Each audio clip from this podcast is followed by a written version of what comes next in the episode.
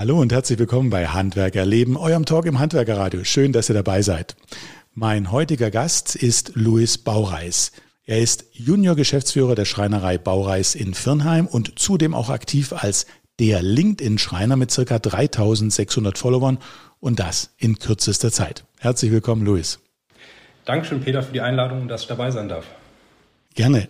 Luis, ähm, wann hast du eigentlich angefangen als LinkedIn-Schreiner? Aber ich habe gerade gesagt, in kürzester Zeit. Äh, seit wann bist du da auf LinkedIn und machst das?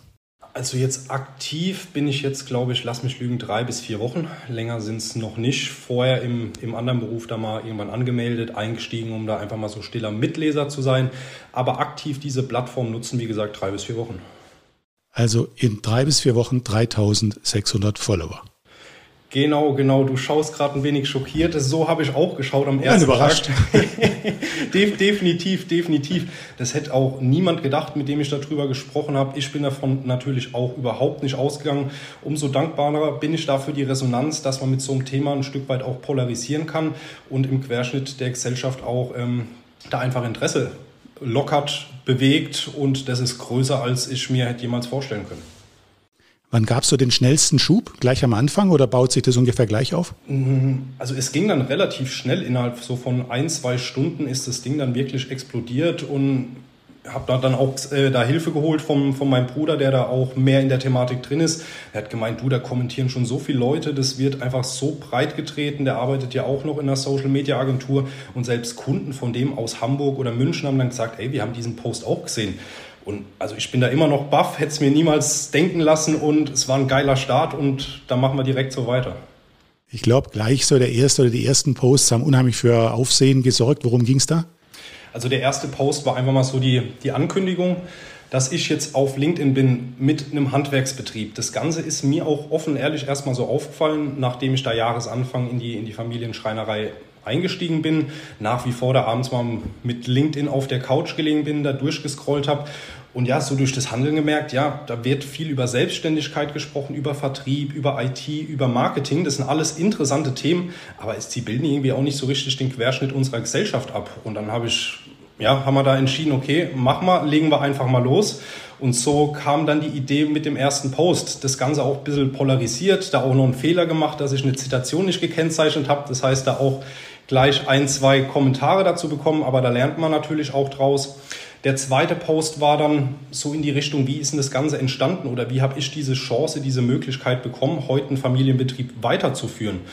Kurz berichtet, wie mein Vater das aufgebaut hat, damals als Geselle mit wenig Geld, mit viel Herzblut, mit Intention Genau, das waren so die ersten zwei Posts, an die ich mich erinnern kann. Dann habe ich kurz danach auch einen Kommentar aufgegriffen gehabt, wo halt auch ähm, Menschen geschrieben haben, die im Büro arbeiten. Ich finde es geil am Handwerk, auch wenn ich selbst werkel. Man sieht einfach schnell was und es schafft einfach eine innere Zufriedenheit. Und das kann ich auch nur so zurückgeben und bestätigen. Und daraufhin hat dann auch so der dritte oder der vierte Post, glaube ich, aufgebaut gehabt. Du hast gerade gesagt, polarisiert. Was hat er polarisiert beim ersten? Beim ersten Post hat unter anderem polarisiert, dass ich mich der LinkedIn-Schreiner genannt habe. Sage ich auch gleich offen, ehrlich dazu. Ich habe da keine Schreinerausbildung. Handwerklich fehlt mir dieser Background. Den baue ich gerade noch ein, äh, ein und auf. Können wir gerne später vielleicht auch noch kurz drauf äh, eingehen. Und ansonsten hat halt manche Menschen ein Stück weit gestört, dass sie sich so auf den Schlips getreten haben fühlen. Dass quasi so der Finger zeigt, ich zeige auf dich, du kannst nicht mit deinem Chai Latte, wie ich es da geschrieben habe, in einem Coworking Space sitzen, aber es war halt gar nicht persönlich gemeint oder ich wollte da auch gar niemanden angreifen oder auch zu nahe treten, sondern einfach so ein kleiner Schrei in die Gesellschaft und ja, so hat es gewissermaßen polarisiert gehabt dann. Also du bist der LinkedIn-Schreiner, aber natürlich gibt es in Bezug zum Schreinerbetrieb, da kommen wir gleich nochmal dazu. Ähm, hat eigentlich LinkedIn sich auch bei dir gemeldet und hat gesagt, äh, LinkedIn-Schreiner, ähm, geht das? Also ist ja, ist ja irgendwie auch die Marke LinkedIn, oder? De definitiv. Also nee, von LinkedIn bin ich bisher noch nicht angeschrieben oder kontaktiert worden. Aber ich fand es halt einfach eine coole Positionierung oder eine Möglichkeit, mit einem Namen, mit einer Marke, die man vielleicht auch auf- und ausbauen kann, auch ähm, im Kopf zu bleiben, weil es halt auch kein Name ist, den man gleich wieder vergessen hat, weil es ein Alleinstellungsmerkmal hat. Und so kam das Ganze dann auch dazu. Mhm. Warum hast du dir ausgerechnet LinkedIn ausgesucht? Das ist ja, ja im Vergleich zu anderen Kanälen, sozialen Medien nicht der Kanal, wo bisher die meisten Handwerker oder Handwerksunternehmer unterwegs sind, aber zunehmend mehr. Es ist offen ehrlich einer der wenigen Kanäle, wo ich auch privat drauf Zugriff habe, weil ich überhaupt kein Social Media affiner Mensch bin. Ich habe kein Instagram, weder privat noch geschäftlich haben wir es momentan. Facebook ist eigentlich auch mehr oder weniger mal so ein Zeitvertreib auch TikTok auf den Zug nie aufgesprungen. Und daher war zum einen LinkedIn das bekannteste und von der, von der Marketingagentur, wo wir hinten dran auch betreut werden, die haben auch gesagt, Louis, das ist auch die Plattform, wo du auch am professionellsten am Anfang darüber kommunizieren kannst und einfach auch diesen, diesen Schrei lostreten kannst.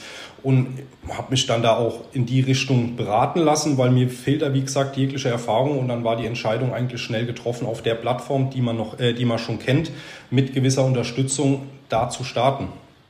Okay, das heißt, ihr habt es professionell aufgezogen. Also das, das ganze ja. Profil vorher professionell hast du dich beraten ja. lassen. Wie macht man das richtig, oder? De definitiv. Also mir fehlt da auch die Erfahrung und hätte ich das selbst auch gemacht, dann wäre ich wahrscheinlich auch nicht da, wo ich, wo ich bin und hätte wahrscheinlich auch nicht die Aufmerksamkeit bekommen. Das, das sage ich auch offen ehrlich. Wir haben da zum Start auch Tonalitätsanalysen gemacht. Was für ein Typ Mensch bin ich? Wie spreche ich? Wie baue ich so einen Post auf? Was interessiert die Menschen? Dann hast du vielleicht auch schon gemerkt, da ist auch ein bisschen Psychologie natürlich dahinter. Du brauchst eine catchy Headline. Wenn du da sagt man ja schon der Schule schon, die Einleitung, die muss passen, die muss sitzen, da musst du den, den Leser packen. Und ja, aus diesem Mix, aus diesem Training, dem ich mich dahin gegeben habe, entstehen dann mittlerweile die Posts. Manchmal setzt man sich hin und sagt, okay, ich schreibe jetzt ein. Manchmal sitzt du im Büro und dann passiert irgendeine Situation. Dann klatschst du das schnell aufs Papier, in Anführungszeichen, hast du in zwei, drei Minuten geschrieben. Aber ja, dazu, so, so entsteht das Ganze dann immer wieder. Ja, das ist spannend. Das vertiefen wir gleich noch ein bisschen, dass wir so ein bisschen nochmal richtig lernen, wie man auf LinkedIn erfolgreich sein kann. Jetzt lernen wir dich erst noch ein bisschen besser kennen, denn du hast ja gerade gesagt, du bist ein LinkedIn-Schreiner, also sozusagen ein virtueller, aber das stimmt auch nicht ganz. Denn du kommst aus einem Familienbetrieb, ihr habt eine Schreinerei und du hast auch, nachdem einer gesagt hat in irgendeinem Post, du bist ja gar kein Schreiner, hast du gesagt, naja, jetzt gehe ich erstmal in die Werkstatt und helfe mit. Also, wie, wie setzt sich das denn jetzt zusammen? Wie war dein Werdegang? Wie, wie kam es dazu? Genau, genau. Also wenn ich da kurz aufgreife, ähm, die Schreinerei ist in Viernheim. Ich bin in Sandhausen aufgewachsen. Es war aber immer so, am Wochenende ist der Papa samstags in die Schreinerei gefahren. Früher am Anfang bei der Oma gewesen. Wo man dann älter wurde, hat er mich dann mitgenommen. Dann hat man ja nach dem Arbeiten da noch kleine Sachen gebaut oder man hat die Werkstatt mal gekehrt, um einfach näher an die Materie rangeführt zu werden. Und es war meinem Vater auch immer wichtig, so den, den Ursprung zu zeigen. Wo kommen wir her und auf was baut das alles auf, was wir heute besitzen. Und dann auch immer quasi das, das Ganze schon in den Kopf gepflanzt bekommen. In den Ferien mitgearbeitet, dann wolltest du ein Motorrad mit 16 haben, hat der Papa gesagt, du kriegst ein paar hundert Euro dazu, aber du musst es dir erarbeiten. Und so ist man dann immer näher auch zu dem Beruf gekommen. Also seitdem ich 14, 15 war, geholfen, mitgearbeitet in der Schreinerei. Dann war irgendwann nach der Realschule die Entscheidung, was macht man? Wollte ich noch mal drei Jahre dranhängen, habe dann das Wirtschaftsgymnasium gemacht. Danach habe ich dann mit Papa gesprochen, wie sieht es denn eigentlich aus? Was ist mein Plan? Wie ist dein Plan? Und dann haben wir gesagt, okay, ich mache jetzt eine kaufmännische Ausbildung, um da einfach den Background auch zu haben, Produkte kennenzulernen. Das Ganze bei der ZDG dann gemacht gehabt. Danach war der Plan, die Schreinerausbildung zu machen, dann den Meisterbrief, eventuell noch den staatlich geprüften Baugutachter, um da einfach bestens ausgerüstet zu sein. Dann habe ich die Ausbildung bei der ZDG gemacht gehabt, habe dann vom, vom Vorstand ein Jobangebot bekommen gehabt, im Raumplaner quasi ein 3D-Möbelkonfigurator der ZDG mitzuwirken. Das war für mich eine mega Option, auch in die Richtung Digitalisierung im Handwerk und es hat auch richtig gut in den Weg gepasst. Mit Papa drüber gesprochen, wie sieht's aus, Unterstützer, hat er gesagt, macht es auf jeden Fall. Ein Jahr und nach einem Jahr haben sie mir dann angeboten gehabt, mit einem Studium weiterzumachen, um halt in der Firma die Möglichkeit zu besitzen, weiter aufzusteigen und auch die Führung von diesem Projekt zu übernehmen. Und da war ich dann Feuer und Flamme mit Geschäftswagen, meine Augen, die haben geblinkt gehabt. Ich habe eine Perspektive aufgeboten bekommen und man hat einfach eine Wertschätzung äh, gespürt und das war mir in dem Moment einfach sehr, sehr viel wert. Und dann im ernsten Gespräch halt zum Papa gesagt, der Werdegang war zwar so geplant, aber ich muss dir mitteilen, ich habe jetzt eigentlich doch was anderes vor. Aber das war schwierig, oder? In der Zeit? Es war nicht so leicht. Es war nicht so leicht. Also es war schon, ich würde jetzt nicht sagen Enttäuschung. Er hat sich halt anders erhofft gehabt, dass da halt die zweite Generation mit in den Betrieb eintritt, dass da neue, neuer Wind kommt. Auch CAD-Programm hat er gesagt, mache ich jetzt nicht. Das mache ich, wenn der Louis kommt. Da kann der sich drum kümmern. Dann muss ich mich da mit 50 Jahren nicht mehr reinfuchsen. Auch alles vollkommen legitim und auch okay. Aber dann war halt der Schritt, ja, ich muss trotzdem weiter alleine machen und muss halt mir auch eine, ein Ziel oder eine Vision auch für die Zukunft setzen, wie es mit der Schreinerei dann weitergehen soll.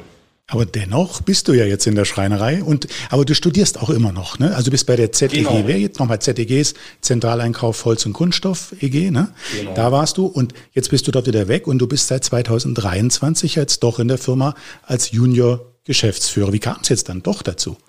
Genau, also am Ende vom Jahr habe ich einfach gemerkt gehabt, es, es ist mir zu viel. Ich hatte lass mich lügen, dann acht, neun Angestellte. Ich habe den Vertrieb in Deutschland für die 16 Niederlassungen gemacht, die Vor-Ort-Schulung mit den Kunden, mit Außendienst zusammen Kunden besucht, um das Programm vorzustellen, um denen einfach zu zeigen, was wir in Anführungszeichen da für eine geile Waffe am Start hatten haben. Dann war es nebenbei noch die strategische Entwicklung, also aus dem Vertrieb rauszuziehen, was möchte der Kunde eigentlich von so einem Programm, das in die Entwicklung mit einfließen zu lassen, mit dem Entwickler Feedback zu halten, wie sieht es aus, der Inhalt, der stimmt zwar schon, aber wir müssen da vielleicht noch ein bisschen an der Benutzerführung arbeiten.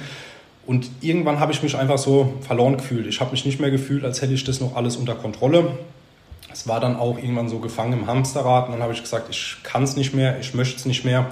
Mit dem Papa wieder zusammen an den Tisch gesetzt mit der Mama, der auch schon einen Käufer gesucht hatte, auch Ende vom Jahr jetzt eigentlich den Laden abgeschlossen hätte. Und dann gesagt, ja, also wenn du das möchtest, Luis, wir unterstützen dich da, dann machen wir das noch zwei bis drei bis vier Jahre. Der wird nie ganz weg sein, aber das ist jetzt so der Rahmen, wo er gesagt hat, in dieser Zeit ist es dein Junior-Geschäftsführer-Dasein, wo du das lernst, wo ich mit auf Montage bin im Büro. Und genau danach möchte er sich auch mehr und mehr zurücknehmen aus der Firma. Jetzt äh, machst du ja gerade noch dein Studium zu Ende. Da geht es, glaube ich, um Management und Innovation. Ne? Also das sind so die Kernthemen. Das geht noch bis Februar, glaube ich. Ne? Bis Februar ist es, ist es angesetzt. Bin ich aber auch ehrlich, das wird sich vielleicht noch die ein oder andere Woche dann, dann strecken hinten raus. Es, ja, zeitlich war es das ein oder andere Wochenende dann vielleicht ein bisschen schwieriger, ist aber auch gar kein Thema. Und wenn alles gut läuft, bin ich zweites, drittes Quartal nächstes Jahr dann fertig. Okay, parallel Junior-Geschäftsführer und äh, denkst du immer noch mal einen Augenblick darüber nach, vielleicht doch noch mal eine Ausbildung mit handwerklichen Bezug zu machen oder sagst du, nee, das passt genau, mir reicht es, dass ich den praktischen Bezug jetzt im Betrieb so vermittelt bekomme? Es, es, war eine Überlegung, mache ich auch noch eine Ausbildung, weil natürlich kriegt man nirgendwo als in der Ausbildung das Können und das, das Fachmännische, das Schaffen nirgendwo so vermittelt. Also das ist auch nicht die Erwartung, dass ich das jetzt in zwei, drei Jahren schnell durchlaufe, in dem Stil kennenlernen, wie es eine Ausbildung funktioniert. Das geht nicht. Punkt aus, fertig. Es war die Entscheidung, weil der Papa halt gesagt hat, auch privat gab es bei uns in der Familie den einen oder anderen Schicksalsschlag. Da hat er gesagt, arbeiten ist schön, ich bin stolz auf das, was ich da aufgebaut habe, aber ich möchte jetzt noch zwei bis drei Jahre machen. Und das ist diese Zeit, wo ich habe. Und wenn du da halt schon wieder drei Tage mit auf Schule gewesen wärst, das erste Jahr im Berufsgrundbildungsjahr komplett weg gewesen wärst, dann wäre das zeitlich nicht möglich gewesen. Und ich, ich drücke es mal arrogant aus, mit dem Engagement, wo ich da reinhänge, bin ich der Überzeugung, kriegt man das auch in dieser Zeit auch hin. Klar werde ich niemals so guten Möbel bauen können wie unser Schreinermeister oder niemals so guten Fenster einbauen können wie unser Geselle, der das seit 30 Jahren macht. Aber es geht darum, den Prozess kennenzulernen, zu wissen, was dahinter steckt, sich praktisch auf einer Ebene unterhalten zu können. Und das sind so die Kernpunkte, die ich jetzt aufsauge und lernen möchte. Zu wie viel seid ihr momentan oder werdet ihr noch sein mit dir? Oder seid ihr eigentlich? Genau, genau. Also wir sind jetzt aktuell neun. Ähm, Ende des Monats kriegen wir nochmal einen Azubi dazu und dann sind wir insgesamt zehn Leute im Betrieb. Und wie viele Meister habt ihr dann? Also Meister ist der, der Schreinermeister in der Werkstatt und mein Vater ist Schreinermeister. Das sind die zwei Meister, wo quasi in der Firma sind. Das heißt, wenn dein Vater eines Tages mal aus dem Betrieb rausgeht, sucht er dann einen neuen Meister oder wie macht er das dann? Zwangsläufig wird es, wird es ja so kommen müssen. Ich habe diese Qualifikation nicht. Man hat dann zwar, lass mich lügen, ein, zwei Jahre Bestandsschutz, aber um diese Schreinerei auch in dem Stil und mit dem Namen fortführen zu können, braucht man da natürlich die passende Qualifikation. Und die gilt es dann zu suchen und auch zu binden. Was macht denn euer Betrieb genau? Du hast gesagt Schreinerei, aber ihr habt eine ganz schöne Bandbreite, so wie ich es gesehen habe. Vielleicht kannst du es ein bisschen schildern. Genau, also wir ich drücke es mal so aus, der, der Papa hat die Firma eigentlich über Dienstleistung, Kommunikation und gut, gute handwerkliche Arbeit positioniert gehabt und deshalb über die meisten Produktgruppen im Innenausbau. Ich habe es mir vorhin auch mal kurz zusammengeschrieben, ich bin mal fresh und schiel da mal kurz rüber. Also es geht los bei Haustüren, generell das Thema Innentüren, dann über Treppenrenovierung, Treppenneubelegung, Böden von Massivholzparkett kleben mit Estrichaufarbeitung, Spachtelarbeiten über bis hin zu Schleifen, neu lackieren, neu ölen, Laminatboden, Vinylboden, Fenster in allen möglichen Produktkategorien, Zusammenstellung, individueller Möbelbau mit Lackieren, dann Insektenschutz, was ja auch mittlerweile keiner vom Schreiner erwartet, Holzdecken, Wandpaneele und auch ähm, Reparaturen und Dienstleistungen. Das heißt, auch wenn hier in der Region ein Kunde sagt, ich habe da eine Hebeschiebetür, die ist 50 Jahre alt, da läuft der Beschlag nicht mehr, dann nehmen wir uns auch der Sache an, fahren da vor Ort und versuchen halt auch da die Sachen zu erhalten und den Kunden auch so zu binden. Also das ist dann schon eine, eine große Bandbreite. Wenn du jetzt in die Zukunft schaust, die nähere Zukunft, die nächsten fünf bis zehn Jahre, sagst du, ja, das hat sich bewährt, das würde ich auch gerne dann so fortführen? Definitiv. Also es, es hat sich bewährt, weil der Kunde, sage ich mal, wenn der zu uns gekommen ist und hat mal Fenster bekommen, der weiß auch, wir machen Türen, dann ist der meistens so gut umsorgt worden, so gut betreut worden, dass wir den über die Dienstleistung an uns gebunden hat und der weiß auch, okay, diese Produkte, die kaufe ich auch wieder bei der Schreinerei Baureis ein. Der Kernpunkt, wo es jetzt dran geht, so zu fallen, ist, die Kunden auch in der Masse darauf aufmerksam zu machen. Wir haben auch öfters Kunden, die sagen dann, ah, ich wusste gar nicht, der Schreiner macht Aluhaustüren. Hätte ich das gewusst, hätte ich es bei euch bestellt. Ich sage, ja, das wäre wär ein schöner Auftrag gewesen, aber der ist halt weg, weil es der Kunde einfach nicht gewusst hat. Auf LinkedIn, kommen wir wieder zu LinkedIn zurück, du bist ja der LinkedIn-Schreiner, ähm, steht oben bei dem Bild, also auf der Bühne, das gibt ja dein, dein, dein Profilbild, aber dahinter ist ja diese, diese, dieses Bühnenbild, steht ähm, Kunden und Möbel, wir behandeln beide mit Liebe und Respekt, mehr als du von einem Schreiner erwartest. Warum hast du den Satz gewählt? Weil es mir einfach enormst wichtig ist oder weil ich in unserer Gesellschaft generell gemerkt habe, dass das Thema Dienstleistungen, Zuverlässigkeit, branchenunabhängig einfach nicht mehr so ist, dass man sich darauf verlassen kann, wenn man jemandem was kommuniziert, dass es auch zu 100 Prozent erfüllt wird. Und da legen wir einen ganz, ganz großen Wert drauf, dass wenn ein Kunde uns anruft, vereinbarten Termin, dass wir zu der vereinbarten Zeit vor Ort stehen. Und das finde ich ist einfach eine gewisse Wertigkeit und eine gewisse Kundenbindung und es zeigt einfach auch eine Liebe zum Beruf, zum Detail und auch zur Restauration und nicht immer was Neues zu verkaufen, sondern den Bestand auch dahingehend zu erhalten. Ich gehe dein Profil mal einen Schritt weiter runter. Da finden sich dann fünf ja. Hashtags. Moderne, Tradition, Fortschritt, Schreinerei, Geschäftsführung. Warum moderne, Tradition Fortschritt. Das heißt, du mit wahrscheinlich einem gewissen Bewusstsein so ausgewählt. Schreinereien, Geschäftsführung erschließt sich mir sofort. Also der, der Fortschritt gibt es mehrere Punkte. Jetzt gibt es ein schönes Beispiel, wo ich dieses Jahr in die Firma gekommen bin. Januar das erste Mal so ein Büro gewesen, Hörer abgenommen, Kunde wollte was von mir, ich konnte es ihm über meine Kompetenz bis dahin nicht beantworten, habe die Nummer aufgeschrieben, es dem Papa hingelegt. Papa hat zurückgerufen gehabt, kein Anschluss unter dieser Nummer. Hat er zu mir gesagt, hast du die Nummer falsch aufgeschrieben? Ich sage, dann geh doch in die Anrufliste rein, schau kurz, wer angerufen hat. Sagt er, wir haben keine Anrufliste. Wir haben keine Anrufliste. Das heißt, wenn der Kunde anruft und ich schreibe die Nummer falsch auf, menschliches Versagen kommt da immer mal vor, dann ist der Kunde weg, außer er meldet sich. Hat er gesagt, ja. Das heißt, dann erstmal geschaut, dass man dann ein Telefon mit einer Anrufliste kriegt, dass wir jetzt zum Kunden fahren und nicht mehr alles auf Papier aufschreiben, zu Hause auf eine Anfrage machen, die einscannen, wegschicken, das Ganze dann als Angebot ausarbeiten, der Bürokollegin hinlegen, dass sie es dann schreibt, da halt einfach die Prozesse zu optimieren. Das hingehend zum Fortschritt. Und das ist eine riesen Spielwiese, im Handwerk, wo man sich da austoben kann. Social Media, Internetseite, Prozessoptimierung, Arbeiten. Ja, das zum Thema Fortschritt. Kann ich gut nachvollziehen. Tradition natürlich. In dem Sinne, euer Betrieb ist knapp 40 Jahre alt, oder? Genau, genau, genau.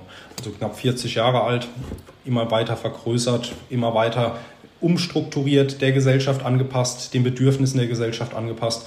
Und das gilt halt auch unternehmerisch oder marktwirtschaftlich auch weiter beizubehalten. Da einfach da zu sein, was der Kunde von einem braucht, was er von einem möchte. Warum hast du nicht einen Hashtag gewählt, mit dem Wort Handwerk?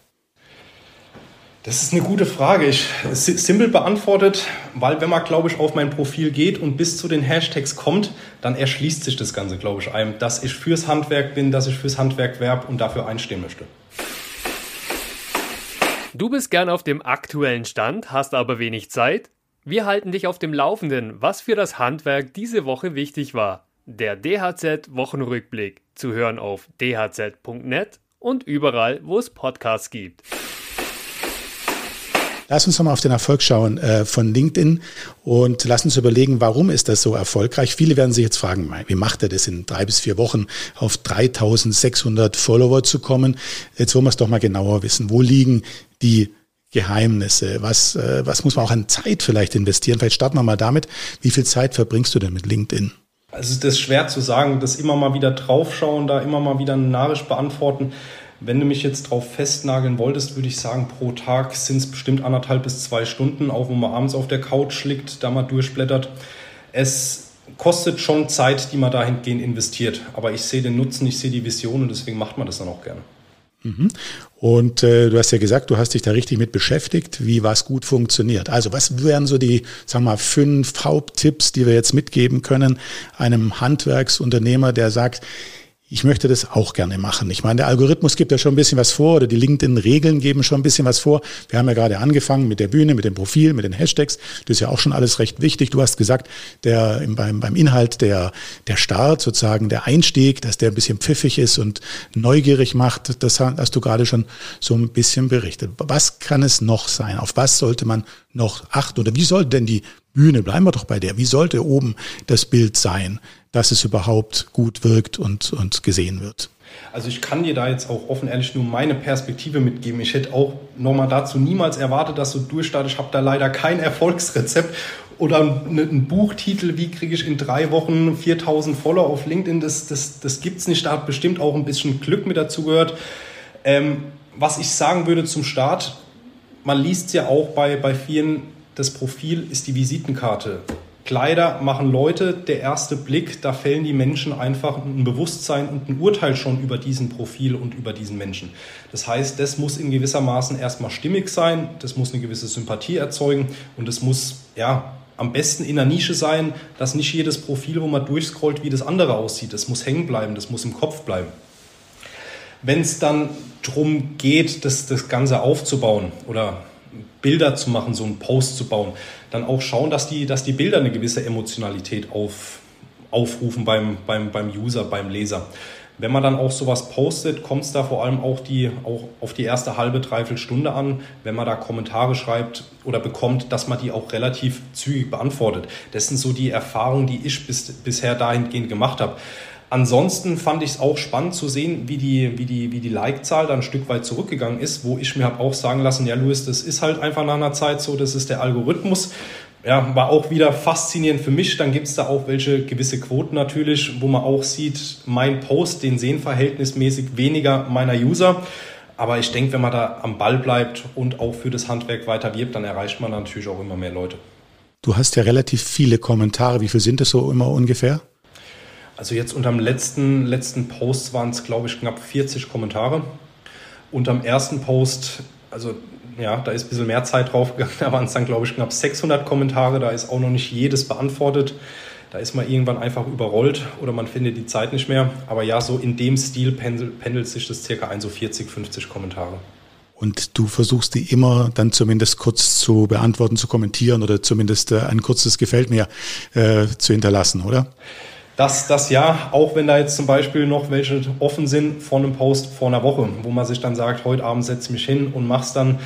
Aber dann gibt es da manchmal andere Sachen, andere Beiträge, wo man dann hängen bleibt, die man liest. Aber ja, in der Regel sollte das schon das Ziel sein, auch jedem da ein Feedback zu geben, der sich auch die Zeit genommen hat, was bei mir drunter zu schreiben.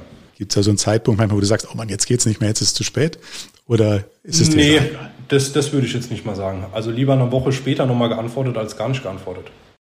Du hast ja unter jedem Post unten drunter, also zumindest die, die ich alle gesehen habe, hast du immer die obligatorische Frage. Ne? Also das heißt, du, du rufst schon zum Dialog auf, das ist schon Teil des Konzepts. Ist natürlich auch ja, bei LinkedIn gang und gäbe. Also das, das äh, so, genau. ist ja gewollt, aber das machst du auch ganz bewusst. Ja, vor allem bei der, bei der Thema Internetseite habe ich ja auch gepostet, dass ich unterwegs war, Kundeninterviews geführt habe, wir das jetzt auch strategisch am Aufbau sind. Und da war diese, diese Masse an Wissen auch wieder eine richtige Waffe. Ich alleine habe mal natürlich meine Ideen, wie das aussehen soll, wie das sein soll. Desto länger ich darüber nachdenke, komme ich selbst auch schlecht auf Frische, auf neue Gedanken. Und du allein da haben mir bestimmt 20 Leute geschrieben, Luis, schau mal, das machen Handwerksbetriebe, da haben wir eine geile Internetseite gebaut, wenn du schaust oder Interesse hast. Und da einfach nochmal das Ganze zu filtern, durchzugehen, das ist einfach, in, in ich sag's nochmal, alleine kommst du gar nicht auf die Ideen. Und da einfach die, die LinkedIn-Community als Riesenhebel, als Riesenhilfe zu nutzen und grundsätzlich da Meinung zu erfragen, auf die man selbst gar nicht gekommen wäre. Dazu möchte ich animieren, um da einfach andere Blickwinkel zu erhalten. Das ist mir aufgefallen. Es gab ja einen Post, da hast du so einen Prozess von euch dargestellt gehabt und da hast du ja dann auch äh, mal kurz reingerufen, die Community, wie macht ihr denn das? Ähm, wolltest du einfach mal gegenchecken, ob euer Prozess richtig gut ist oder was war die Idee dahinter? Zum, zum einen, wenn man da Feedback vom Handwerk kriegt, zum einen kommt da vielleicht jemand, der komplett branchenfremd ist, der aus der Automobilbranche kommt, wo vieles prozessoptimiert ist, schaut sich das an und stellt eine Frage und ich sage, ja, bin ich selbst nicht drauf gekommen. Oder ja, halt einfach Feedback zu bekommen und in, der, in einer gewissen Schleife das Ganze zu verbessern, zu optimieren, um den Prozess einfach schlanker und kostenneutral auch zu gestalten. Bleiben wir mal bei dem Inhalt. Das ist ein spannendes Thema, denn das ist ja ganz wesentlich. Der muss ja richtig gut sein. Ich glaube, dein aktuellster Post, der geht, äh, da geht es um das Thema Bürokratie. Ich meine, da geht es um die neue EU-Richtlinie Schulungspflicht, richtiger Einsatz von PU-Schäumen und Klebern. Und da hast du mal erklärt, was du davon hältst. Vielleicht erzählst du es nochmal.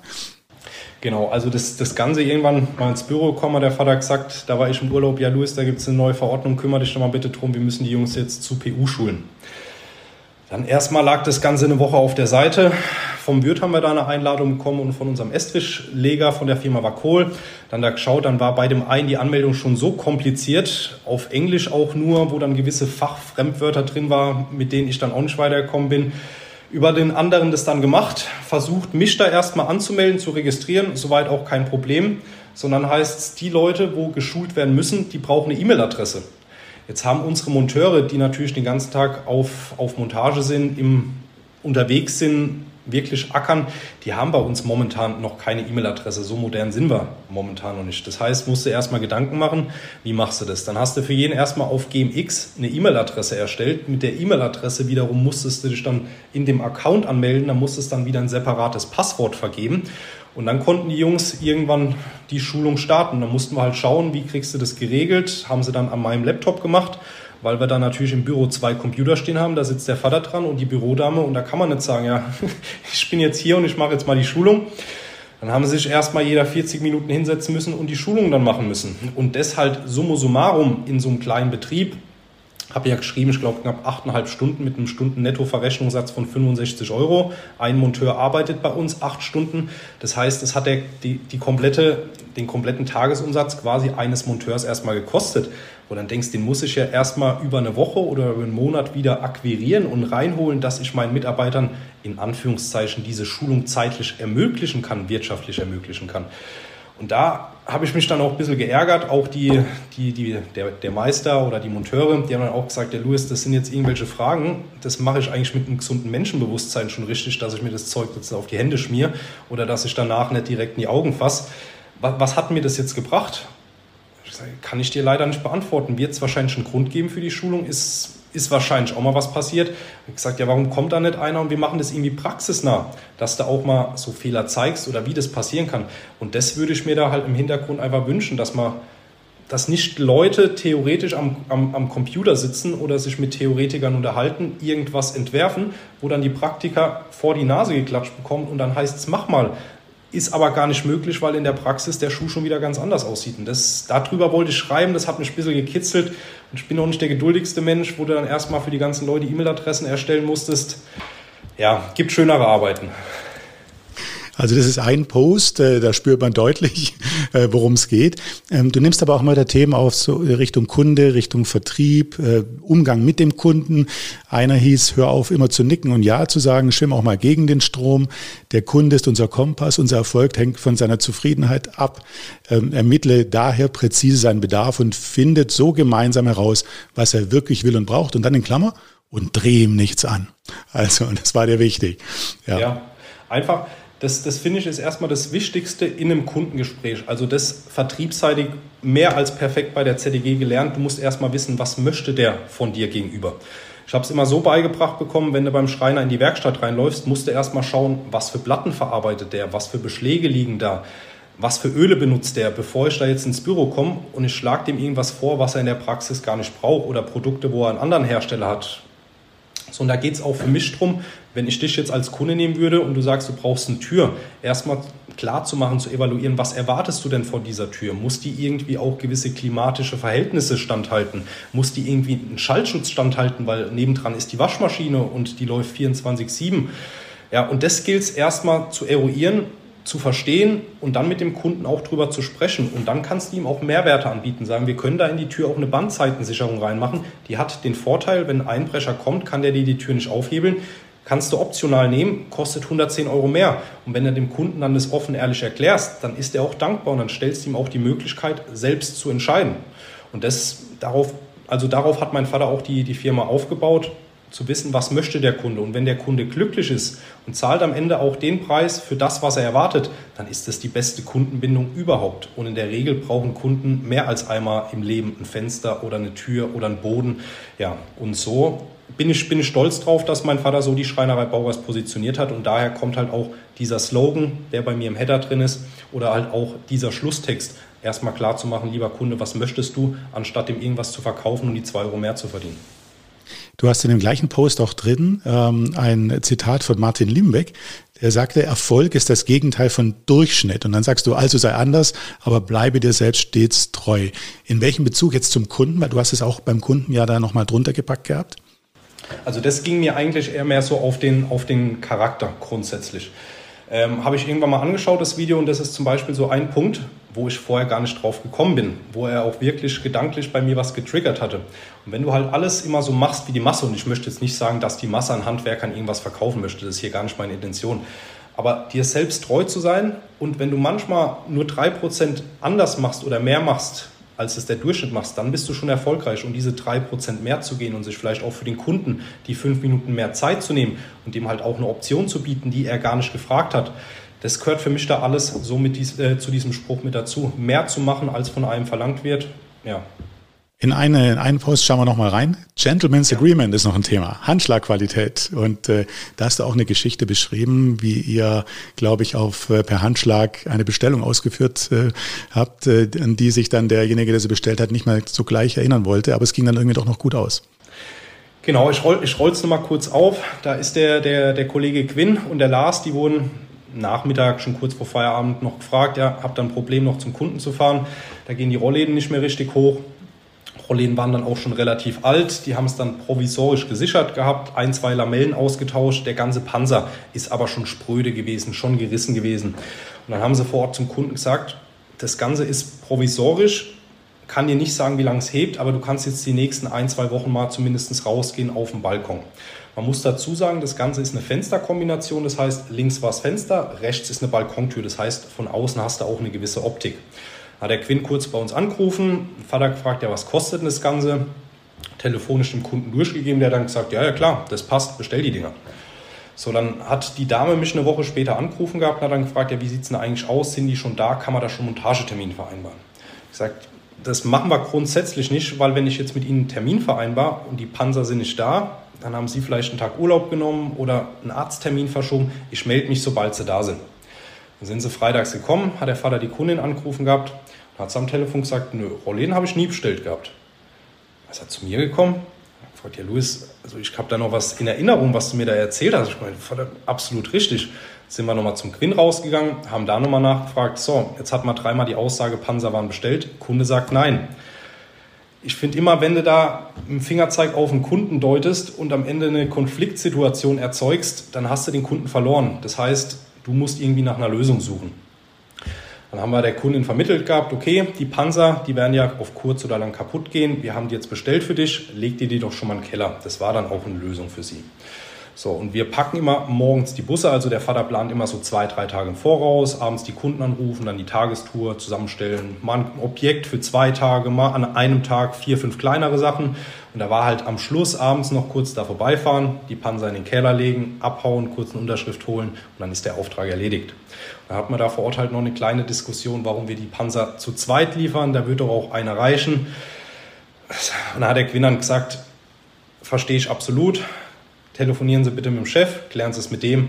Und natürlich haben wir dann da zurückgesteckt und haben dann auch gesagt, wir rechnen nur einen Monteur ab, dass der Kunde am Ende glücklich ist, weil uns absolut klar ist, wenn jetzt heute oder morgen die Panzer kaputt gehen, dann werden wir natürlich anrufen. Wenn ich da jetzt auf einen Mann 15, 20 Minuten bestehe, dann ist die Geschäftsbeziehung kaputt. Und so haben wir das Ganze dann gelöst bekommen. Nicht optimal, aber fast optimal und am Ende waren wir alle glücklich. Aber würdest du jetzt was verändern deswegen oder sagst du, nee, ich bleibe bei der Handschlagsqualität, ich mache das immer so? Nee, also wir haben daraus auch gelernt gehabt, klar, es kostet auch wieder Zeit, Geld, erst ein Angebot zu erstellen, was man unterschreibt. Aber wenn du da jetzt wirklich den Kunden gegenüber hast, der sagt, die Panzer habe ich nicht bestellt, sie haben keinen Nachweis, und du hast dann da am Ende x 100 Euro für Rollladenpanzer ausgegeben, die du maximal noch kürzen kannst und irgendwo zwischen reinfriemeln, dann hast du Geld verloren. Und da haben wir gesagt, lieber investieren wir diese 3, 4 Euro mehr, auch erst ab einer gewissen Grenze. Wenn es da jetzt eine Reparatur für 50 Euro ist, dann macht das natürlich keinen Sinn. Aber bei Rollladengeschichten haben wir dazu gelernt, telefonisch Preis durchgeben. Wenn ein Kunde sagt ja, kriegt er per Mail ein Angebot und erreicht uns ein Bild in WhatsApp, aber eine Unterschrift wäre halt schon schön drunter. Oder verpflichtend, dass wir es auslösen. Bedauerst du es jetzt ein bisschen, dass du das jetzt so machen musst? Bedau bedauern nicht. Weil du hast ja gesagt, der Gentleman Agreement, das, warum gilt das nicht mehr? Irgendwie ja. klang so ein bisschen schade. Ja? Man kann es halt nicht mehr pauschalisieren. Also von meinem Vater oder von meinem Opa weiß ich halt noch, da war es in einem anderen Stil möglich. Da hat man sich die Hand gegeben, hat in die Augen geschaut und dann war das halt auch wirklich verpflichtend. Heutzutage muss man sich diese Situation oder dieses Verhältnis, das muss man sich gewissermaßen erst aufbauen, dass man sagt, wir können jetzt Geschäfte mit einem Handschlag machen, weil wir kennen uns schon seit x Jahren. Wir haben schon zusammen x Projekte realisiert. Und das war die Erfahrung daraus, zu sagen, mach mal pauschal nicht mehr bei jedem. Wir haben Stammkunden, auch mit einem Unternehmen, die kommen da alle im Monat zweimal. Wenn die anrufen, sagen, wir haben Glasschaden oder wir brauchen eine neue Tür, dann machen wir das. Aber das nicht mehr bei jedem x-beliebigen, sondern das war das Learning aus der, aus der Geschichte. Vielleicht noch ein allerletzter Blick auf die, auf die Inhalte, auf den Content. Du greifst ja auch die Kommentare auf und machst daraus Posts. Ähm, beispielsweise gab es einen zur Wertschätzung der Arbeit. Da hast du gesagt, jede Arbeit soll man in kleine Projekte zerlegen. Und äh, wie hast du das gemeint? Es geht darum, eine Sichtbarkeit im Büro für Aufgaben zu bekommen. Also im Nachhinein war das auch was, wenn ich es auf mich beziehe, reflektiert, was mir auch gefehlt hat und was so eine innere Unruhe auch ausgelöst hat, weil du stehst abends vom Schreibtisch auf, hast deinen Computer, klappst ihn zu, da liegen, daneben liegen vielleicht ein paar Zettel, vielleicht auch ein paar weniger, aber ansonsten ist das Ganze nicht greifbar gewesen. Und da sich auch mal abends wirklich zu realisieren, gab es auch zwei, drei schöne Kommentare drunter, die dann auch geschrieben, ich habe so ein Erfolgstagebuch, da schreibe ich mir das auf. Ich gedacht, das ist ja eigentlich gar nicht so verkehrt. Das habe ich jetzt auch angefangen, einfach mal eine Excel-Liste so runterzuschreiben, stichwortartig. Und dann hast du das Ganze auch mal greifbarer, was auf LinkedIn alleine bisher darüber passiert ist, was für Anfragen gekommen sind, was für Geschäftsbeziehungen oder was für Möglichkeiten, Kontakte du geknüpft hast. Dann siehst du da eigentlich mal, krass, du bist da jetzt vier Wochen dabei und hast da einfach so ein, so ein Buch drüber. Und genau das Gleiche ist halt auch fürs Büro. Wenn du sagst, ich habe jetzt heute den ganzen Tag an der Ex-Liste gearbeitet, dann schreib dir auf, ich habe heute 2000 Zellen bearbeitet, und habe daraus folgende Möglichkeit geschaffen. Damit kann das Produktmanagement jetzt 2000 Artikel eintakten. Das ist was, da muss man auch stolz auf sich selbst sein. Ansonsten, so war es bei mir, drehst du da irgendwann so ein bisschen durch, weil du einfach das Gefühl hast, du saßt acht, neun, zehn Stunden am Schreibtisch, aber irgendwie geschafft hast du trotzdem nichts und eine anderthalb bis zwei Stunden auch noch äh, mit LinkedIn sich auseinandergesetzt. Du hast gerade gesagt, ich schreibe mir vielleicht auf, was mir das gebracht hat, ob deine Anfrage gekommen ist. Bringt's denn wirklich jetzt was nach den ersten drei, vier Wochen? Das ist natürlich ein bisschen kurz, aber du bist äh, ja super mit der Reichweite. Wie würdest du es jetzt in dem Augenblick gerade bewerten? Also wenn das, wenn auf ein Return on Invest be äh, bewertest, wo du sagst, von der Zeit, die du investierst hast, Louis, ist da monetär eigentlich schon irgendwas rausgekommen, kann ich sagen, nein, da ist bisher noch nichts rausgekommen. Das ist aber auch nicht das Denken hinten dran, zu sagen, ich werfe da jetzt meine Zeit rein und hinten plumpsen die Münzen raus, sondern es ist einfach Punkt eins, die Wertschätzung fürs Handwerk, sich auch vielleicht zukünftig als Arbeitgeber zu positionieren. Wenn jemand Junges das mit 14, 15, 16 Jahren verfolgt und sagt, boah, geil, dem Louis, dem schaue ich schon ewig zu, da habe ich Bock, eine Ausbildung drauf zu machen, dann ist das auch was, worauf ich stolz bin. Ansonsten hatte ich schon zwei geile Gespräche, wo auch jemand von einem Großhandel gekommen ist, gesagt hat, ey Louis, ich bin auch ein junger Geschäftsführer, ich komme mal zu dir, wir quatschen einfach mal, ich zeige dir mal, was wir an Produkten haben und vielleicht kann man da zukünftig zusammenarbeiten. Und das war auch mega das geile, geile Gespräch, mega das geile Treffen. Wir haben da mittlerweile auch schon zwei, dreimal Zeug geholt gehabt, wo du einfach weißt, da ist jemand, eventuell ein dritter Partner, mit dem kannst du auch zusammenarbeiten, der ist auch zuverlässig, der hat im Hintergrund gekämpft, der hat sich für dich eingesetzt und das ist für mich da auch wieder sehr, sehr wichtig. Ansonsten in Richtung Internetseite hat mich auch jemand angeschrieben, hat gemeint, du Luis, ich habe da eine geile Möglichkeit, wie du auch Möbel in einem 3D-Modell über ein Handy virtuell im Raum platzieren kannst. Ich sage, hey, wie funktioniert denn das? Mit dem abends mal ein Meeting gemacht, dann hat er mir das gezeigt. Und wenn du nicht drüber sprichst, kannst du halt auch nicht wissen, was gibt's Neues. Und der Mehrwert alleine über die Kontakte, über das Netzwerk, wo man so schön auf LinkedIn sagt, der ist auf jeden Fall schon unbezahlbar, weil du einfach an Gedanken, an Möglichkeiten kommst, wieder zum Thema, wo ich selbst in meiner eingeschränkten Welt gar nicht drankomme. Das war gerade ähm, der Post äh, zur neuen Webseite, an der du arbeitest. Und da gab es das Feedback dann, was du gerade geschildert hast, ne? Genau, genau, genau. Also ja, hätte ich nicht über diese Internetseite gesprochen, dann hätte ich keine Vorschläge bekommen oder auch keine queren Blickpunkte, wo man auch gesagt hat, ey, über diesen einen Punkt, ja, sollte man vielleicht doch nochmal nachdenken, obwohl du ihn schon abgetan hattest. Und darum geht's, darum geht's mir. Wenn es jetzt jemand hört, ne, der auch im Handwerk tätig ist, ein Handwerksunternehmer und sagt, ich möchte es gern auch machen, was würdest du zu ihm sagen? Auf jeden Fall, das ist der neue Weg. Also ich erkläre es auch meinem Vater immer so. Meine Generation, da gibt es nicht mehr von deinen Eltern den Ratschlag, geh ich zum Schreiner Müller, der baut dir dein Möbel, bei dem haben wir das schon machen lassen, bei dem hat der Opa das schon machen lassen, sondern wenn meine Generation jetzt irgendwie Möbel braucht im Kreis Heidelberg, Mannheim, Schwetzingen, dann gibt es ein Möbel, Schwetzingen, Rhein-Neckar-Kreis, so, und dann musste erstmal ins Bild treten, dann musste erstmal sichtbar sein. So, wenn du dann auf der Internetseite sichtbar bist, da geht meine Generation erstmal auf TikTok, LinkedIn, Instagram und schaut, okay, wie sind die aufgestellt? Passt es? Und dann kriegst du erstmal die Möglichkeit, über eine Kontaktanfrage mit diesem Kunden in Kontakt zu treten. Und deswegen ist es der neue Weg, den man gehen soll. Lieber heute als morgen. Und ja, Zeitung ist dahingehend auch noch ein Werbemittel, aber das war damals das Werbemittel der Zeit und man muss halt mit der Zeit gehen und sich dahingehend anpassen. Also auf jeden Fall ein deutliches Ja. Erstmal vielen Dank bis hierher. Wir, jetzt kommen noch so ein paar persönliche Fragen. Ähm, und wir steigen mal gleich mit der ersten ein. Äh, die Frage geht in die Richtung, wenn du mal mit jemandem gerne tauschen würdest, mal für einen Tag oder eine Woche, mit wem würdest du gerne tauschen? Das kann beruflich sein, das kann Sport sein, das kann was Kulturelles sein, ganz egal. Was würde dich mal interessieren? Mit wem würdest du gerne mal tauschen? Also was mich sehr interessieren würde, ein Mensch, vor dem ich auch sehr, sehr viel Respekt habe, ist Adolf Würth. Wie er diese Firma wirklich von Grund auf aus dem Nichts aufgebaut hat, wie die Mitarbeiter sehr, sehr leistungsorientiert sind, wie sie aber auch wertgeschätzt werden. Auch im Studium habe ich Kolleginnen von Würth, unser Außendienst auch, die haben zum Beispiel letztes Jahr jeder ein AirPod Pro Max bekommen, einfach weil sie geilen Umsatz gemacht haben, geiles Team haben. Und da würde mich mal interessieren, wie ist dieser Mensch persönlich? Wie, wie wird der wahrgenommen von seinem Unternehmen? Wie spricht er mit Mitarbeitern? Das wäre, glaube ich, was, da könnte ich an einem Tag für mein Leben verdammt viel lernen. Dann ein bisschen was zur Entscheidung. Du hattest ja einige zu treffen. Du hast äh, beruflich dich entschieden, erst den einen Weg zu gehen, dann wieder, nicht wieder, sondern dann den anderen Weg zu gehen ja doch vielleicht schon wieder, denn du hattest genau. ja zunächst erst die Überlegung, in den Betrieb ähm, des Vaters zu gehen und dann ähm, hast du einen anderen Weg eingeschlagen.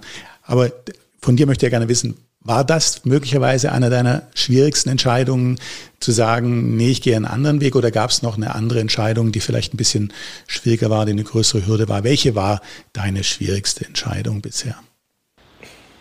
Ja, also das hast du schon ziemlich gut analysiert, die Entscheidung zu sagen, ich verlasse in Anführungszeichen dieses sichere Boot ZDG und gehe als Quereinsteiger ohne berufliche Ausbildung ins Handwerk mit dem Wissen, in zwei, drei, vier, fünf Jahren hier einen Betrieb führen zu müssen. Ja, also da muss man, muss man sich dann schon Gedanken machen, will ich das? Will ich es nicht? Ist es das Risiko wert? Für mich gab es aber einen ausschlaggebenden Punkt, was ich auch immer wieder gemerkt habe in der Arbeit mit der ZDG. Ich möchte nicht mehr in Abhängigkeiten arbeiten. Sei es von Vorgesetzten, sei es von Kollegen. Ja, da gab es Themen, die hast du dann manchmal angesprochen gehabt. Dann hieß es, ja, ja, machen wir. Du stehst vorm Kunden, bist das Gesicht dieses Produkts oder gibst Versprechungen, obwohl du sie gar nicht geben kannst, machst sie aber. Und ein halbes Jahr später ist immer noch nichts passiert. Und der Kunde fragt dich salopp, ja, kriegst den Finger eigentlich mal aus dem Po oder wann, wann es denn eigentlich los? Und das war richtig schlecht für meine Psyche, für mein Unterbewusstsein, für etwas zu stehen, was ich gar nicht selbst verkörpern kann. Und deswegen war dann auch so die, die Überlegung angestellt, will ich das eigentlich überhaupt noch? Klar ist es ein anderes Risiko, klar sind die Arbeitszeiten anders, klar investierst du mehr, aber ich weiß, für was ich es mache. Und ich habe eine Vision, Gedanken im Kopf und da investiert man diese Zeit einfach dreimal so lieb. Und man sitzt auch gerne nach dem Feierabend nochmal da, weil man weiß, man feilt dann etwas, was einem selbst gehört. Du machst es nicht für jemand anderen, der die Priorität nicht kennt und das vielleicht sagt in einem halben Jahr, wir werfen es jetzt in den Müll an. Dann war es ja gleichzeitig auch eine, vielleicht die beste Entscheidung. Ja, also die, die Erfahrung möchte ich auch gar nicht missen. Würde ich auch eins zu eins wieder so machen, aber jede Erfahrung oder jedes Ende öffnet ja eine andere Tür. Und mit der Erfahrung und dem Wissen jetzt in einer kleinen Familienschreinerei mit dem Wissen vom Vater und dem Denken, jung und alt, denke ich, haben wir da die perfekte Mischung, um auch richtig was zu reisen. Jetzt kommen zum Schluss nochmal vier ganz kurze Begriffe mit der Bitte, die auch ganz kurz und kompakt zu beantworten. Die erste Frage ja. ist, was ist Heimat für dich? Heimat ist für mich der Rhein-Neckar-Kreis. Und hast du ein Vorbild? Vorbild ist mein Vater. Magst du sagen, warum? Weil ich einfach mega Respekt habe vor dem, was er geleistet hat. Kommt, ja, wenn man es wenn hart ausdrückt, aus, der, aus dem bürgerlichen Unterschicht, klein aufgewachsen, mit nichts aufgewachsen, sich da mit der Mutter zusammen was aufgebaut, uns alles ermöglicht. Es gab seltenst was, wo in einem gesunden Verhältnis, wo es Nein hieß, wenn wir zu einem Fußballcamp wollten, wenn ich nach Amerika wollte, klar musste ich dafür arbeiten, aber ich habe mit dem gewissen Zuschuss alles ermöglicht bekommen, um im Leben der Charakter zu sein, der, der ich heute bin. Und ich bin einfach dankbar und habe eine mega Wertschätzung dafür. Was ist für dich Glück? Ist eine gute Frage. Glück ist für mich ausgeglichen zu sein, sowohl im Job als auch im Sport, abends auf der Couch liegen zu können und zu sagen, mir geht's gut, ich habe alles richtig gemacht und die Entscheidung, die man am Tag getroffen hat, nicht zu bereuen. Wir haben vorhin mal über Martin Limbeck gesprochen. Erfolg ist das Gegenteil von Durchschnitt. Ist es für dich auch Glück, wenn man Ziele erreicht, erfolgreich ist? Definitiv. Also du brauchst auch dieses Ziel, dass du morgens aufstehst und sagst, heute, wie gesagt, ich falle da weiter dran, ich bringe das wieder zwei Prozent näher zum Ziel. Das brauchst du definitiv und ohne Erfolge wird es auch schwierig, da dran zu bleiben. Die musst du feiern, die musst du mitnehmen und du musst Sachen auch anders machen als der Durchschnitt. Also auch da kurz, kurzer Ausschweif, teilweise, wenn du in der Schreinerei mit LinkedIn am Handy sitzt und da mal einen Kommentar verfasst und da läuft ein Kunde vorbei oder ein Mitarbeiter, da wirst du heute auch noch komisch angeschaut. Du musst es manchmal anders machen als der Durchschnitt. Ob es sich am Ende lohnt, das wird sich zeigen. Wenn du es nicht probierst, hast du deine Antwort aber schon. Und zum Schluss die Frage, hast du ein Motto, nach dem du lebst, nach dem du arbeitest? Also wenn ich ein Lebensmotto habe, dann ist es eigentlich immer 110 Prozent. Luis, vielen, vielen Dank dafür, dass du uns äh, mitgenommen hast auf deinem persönlichen Berufsweg, auf deinem Werdegang, auf dem Weg, ja, die Geschäftsführung irgendwann zu übernehmen von eurer Schreinerei. Vielen Dank auch dafür, dass du uns äh, teilhaben hast lassen, wie du dein Account der LinkedIn Schreiner innerhalb kürzester Zeit von 0 auf 3600 Follower gebracht hast. Ja, wir haben ein bisschen darüber gesprochen, wie das geht. Ja, vielen Dank für das Gespräch. Danke dafür, dass du das geteilt hast und alles Gute für dich. Danke. Dankeschön, dass ich dabei sein durfte.